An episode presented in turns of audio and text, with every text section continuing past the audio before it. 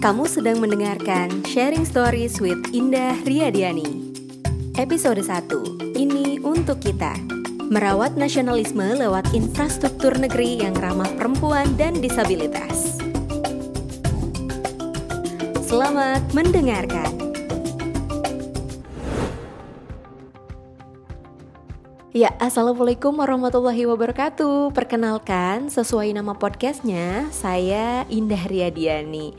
Saya seorang ibu rumah tangga dengan dua balita sekaligus juga seorang freelancer. Nah, karena tema podcast saya mengarah ke anak dan perempuan Juga hal-hal yang terkait dengan keduanya Jadi melalui podcast ini, mohon izin Saya emak-emak berdasar ini mau sharing nih Tentang infrastruktur negeri yang ramah perempuan perempuan dan disabilitas serta kaitannya dengan nasionalisme kita. Be, kesannya berat banget ya.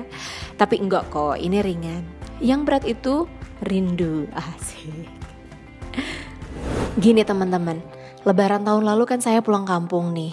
Nah, sepanjang perjalanan dari Bogor ke Subang lewat tol, saya lihat pembangunan infrastrukturnya wow, masif banget ya. Terlihat jelas terutama infrastruktur bagian konektivitas antar wilayah, pembangunan kereta cepat salah satunya. Terus nih, dalam jangka waktu yang cukup singkat juga dari yang awalnya Subang bangga punya nanas sama sesingaan. Nah, sekarang tuh Subang bangga punya pelabuhan Patimban dong. Terus zoom out ke wilayah Jawa Baratnya sendiri. Sekarang Jawa Barat punya bandara kedua terbesar di Indonesia, Bandara Kertajati. Padahal kayaknya baru kemarin ya, hmm, kemarin. Ya baru beberapa tahun yang lalu lah saya pernah ikut rapat sama teman-teman KP3EI. Hmm, secepat itu, wow, prestasi yang bagus menurut saya. Nah, mungkin sebagian orang bertanya, kenapa ya saat ini Presiden Jokowi menggelontorkan anggaran yang besar untuk infrastruktur Indonesia? Jadi teman-teman, Sebenarnya ini adalah upaya pemerintah untuk mengejar ketertinggalan. Selama 20 tahun loh, pemerintah Indonesia tuh fokus menangani krisis ekonomi tahun 1998. Ini pas saya masih SD. Inget banget. Jadi dulu tuh zaman krismon, krisis moneter. Nah, sampai tetanggaku tuh namain anaknya Kristi untuk mengenang krisis moneter katanya. Ampun dah. Dan satu lagi itu saat krisis tahun 2008. Nah, selama 20 tahun pemulihan ekonomi tersebut, pembangunan infrastruktur Indonesia tuh tertunda dan cenderung tidak maksimal. Dampaknya apa? Kemacetan, biaya ekonomi tinggi, ketimpangan sosial. Yang kaya makin kaya, yang miskin makin miskin. Dan ekonomi di daerah itu jauh tertinggal. Lebih jelasnya saya akan mengundang Menteri Keuangan Ibu Sri Mulyani untuk berbicara di podcast saya. Hei, bohong deng. Ini saya dapat video Ibu Sri Mulyani di YouTube channel DBS Indonesia saat beliau uh, pidato di Asian Insight Conference tahun 2019. Presiden Jokowi melakukan investasi di bidang infrastruktur bukan karena hobi. Itu adalah karena kebutuhan Republik Indonesia yang tadi disebutkan, bahkan tadi coding aja mengatakan we are too concentrated in Jawa. Apakah artinya orang yang tinggal dulu tetangganya waktu Pak Luhut masih kecil di Danau Toba tidak punya hak yang sama dengan orang Jawa untuk maju? Meskipun Pak Luhut nggak pernah nggak pernah berasal di daerah Danau Toba sih, tapi namanya Panjaitan. Apakah mereka tidak memiliki hak yang sama untuk mereka bisa mendapatkan quality of school, quality of clean water, quality of road hanya karena mereka tinggal di luar Jawa. Jadi kalau kita bicara tentang negara kesatuan, pemerataan, tadi bicara tentang kemiskinan, tentang Gini rasio, these are all about investment di infrastruktur dan di manusia. Itu adalah program yang menjadi tulang punggung dan core program dari Presiden Jokowi yang terus kita lakukan. Senang sekali Ibu Sri Mulyani bisa bergabung dengan saya di podcast ini. Terima kasih banyak Ibu. Oke, sekarang kita mulai mengerucut ke pertanyaan apakah infrastruktur yang telah dibangun ini ramah perempuan dan disabilitas? Apa jangan-jangan infrastrukturnya terlalu maskulin? Apa sudah memperhatikan kebutuhan perempuan dan memperlihatkan representasi perempuan? Itu sebenarnya pertanyaan untuk kita semua sih, karena kalau jawabannya belum, maka sebenarnya hal itu bisa menghambat potensi perempuan dan juga penyandang disabilitas untuk maju dari berbagai sektor, baik itu pendidikan maupun ekonomi. Ini selaras dengan temuan studi UN Women Indonesia tahun 2017. Jadi dulu saya pernah baca bahwa ada hubungan yang kuat antara infrastruktur publik yang tidak memadai dengan kekerasan terhadap perempuan. Di tempat tinggal saya sendiri di Kabupaten Bogor, banyak sekali kejadian pelecehan maupun kekerasan seksual terhadap perempuan. Penyebabnya itu jalan yang rusak dan sepi, ataupun juga penerangan yang minim. Kemudian ada juga kisah seorang perempuan penyandang disabilitas yang terpaksa merangkak untuk pergi ke pasar atau ke mana saja karena kondisi jalannya tidak memungkinkan untuk dilalui kursi rodanya beliau. Sedih kan? Nah, sebenarnya ini lebih sedih lagi sih.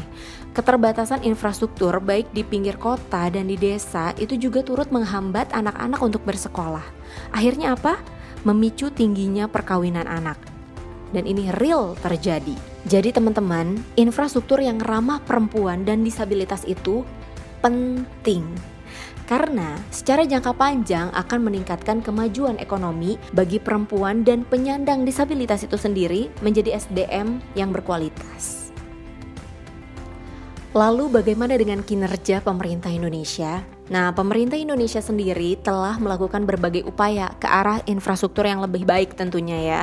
Infrastruktur yang bisa dinikmati semua, laki-laki, perempuan, di kota maupun di desa.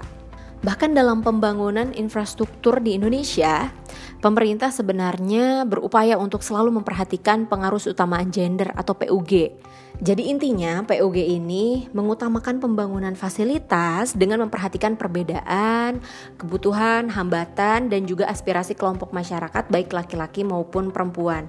Nah, itu tuh termasuk di dalamnya ada anak-anak, disabilitas, lansia dan juga kelompok rentan gitu. Kabar baiknya juga pemerintah Indonesia sebenarnya sangat mendukung partisipasi perempuan. Baik eh, dalam perencanaan, pelaksanaan dan pengawasan pembangunan infrastruktur ini. Menteri Keuangan ada Ibu Sri Mulyani, Menteri Pemberdayaan Perempuan dan Perlindungan Anak ada Ibu I Gusti Ayu. Kemudian Sekretaris Jenderal Kementerian PUPR ada Ibu Anita Firmanti dan masih banyak lagi. Peran mereka adalah mewakili perempuan-perempuan Indonesia di negeri ini untuk menyuarakan sebenarnya perempuan-perempuan Indonesia tuh butuhnya infrastruktur yang seperti apa sih? Gitu.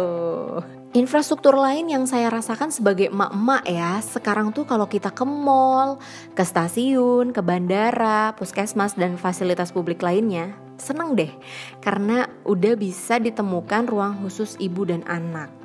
Ruang khusus menyusui sekaligus tempat mengganti popok bayi. Wow, itu adalah kebahagiaan yang hakiki buat ibu-ibu ya.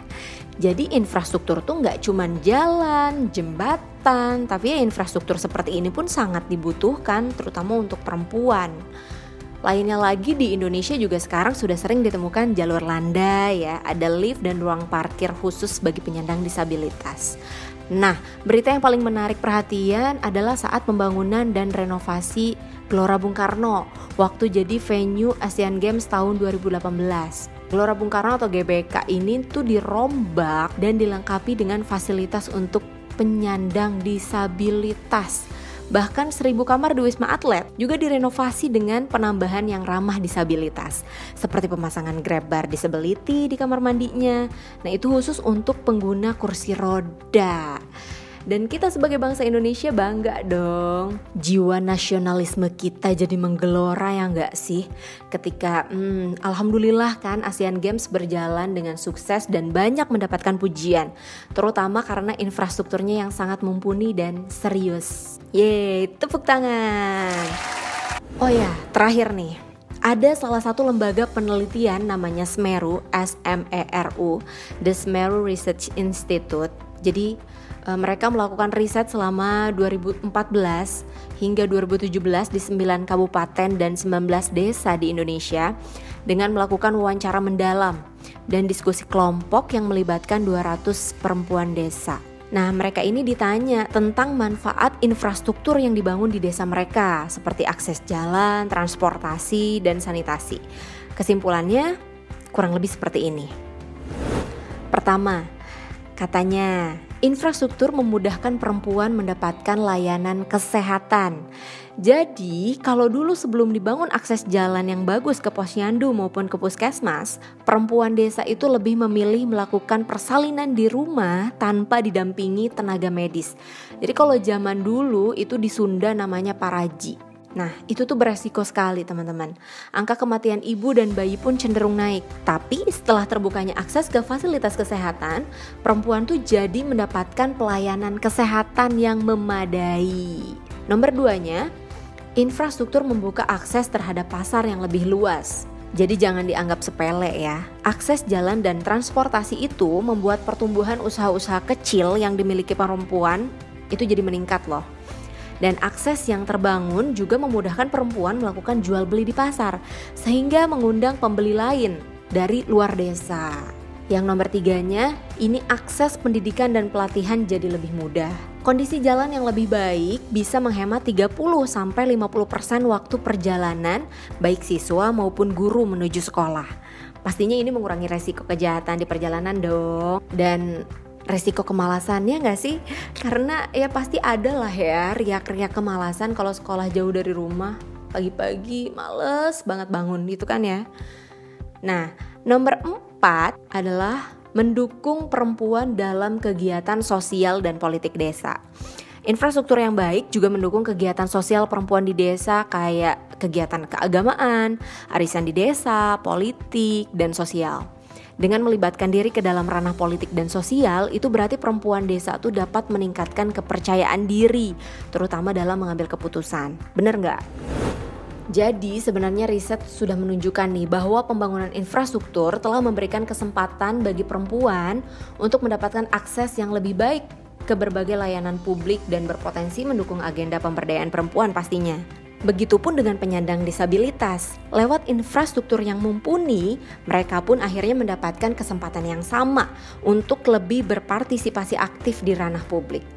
Nah, nasionalisme Anda bergelora lagi kan dengernya, ya kan?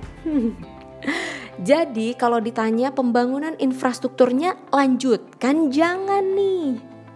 Infrastruktur yang ramah perempuan dan disabilitas, iya, lanjutkan dong. Karena ini untuk kita. Kamu baru saja mendengarkan Sharing Stories with Indah Riyadiani Episode Merawat Nasionalisme lewat Infrastruktur Negeri yang Ramah Perempuan dan Disabilitas. Sampai jumpa lagi di episode selanjutnya. Wassalamualaikum warahmatullahi wabarakatuh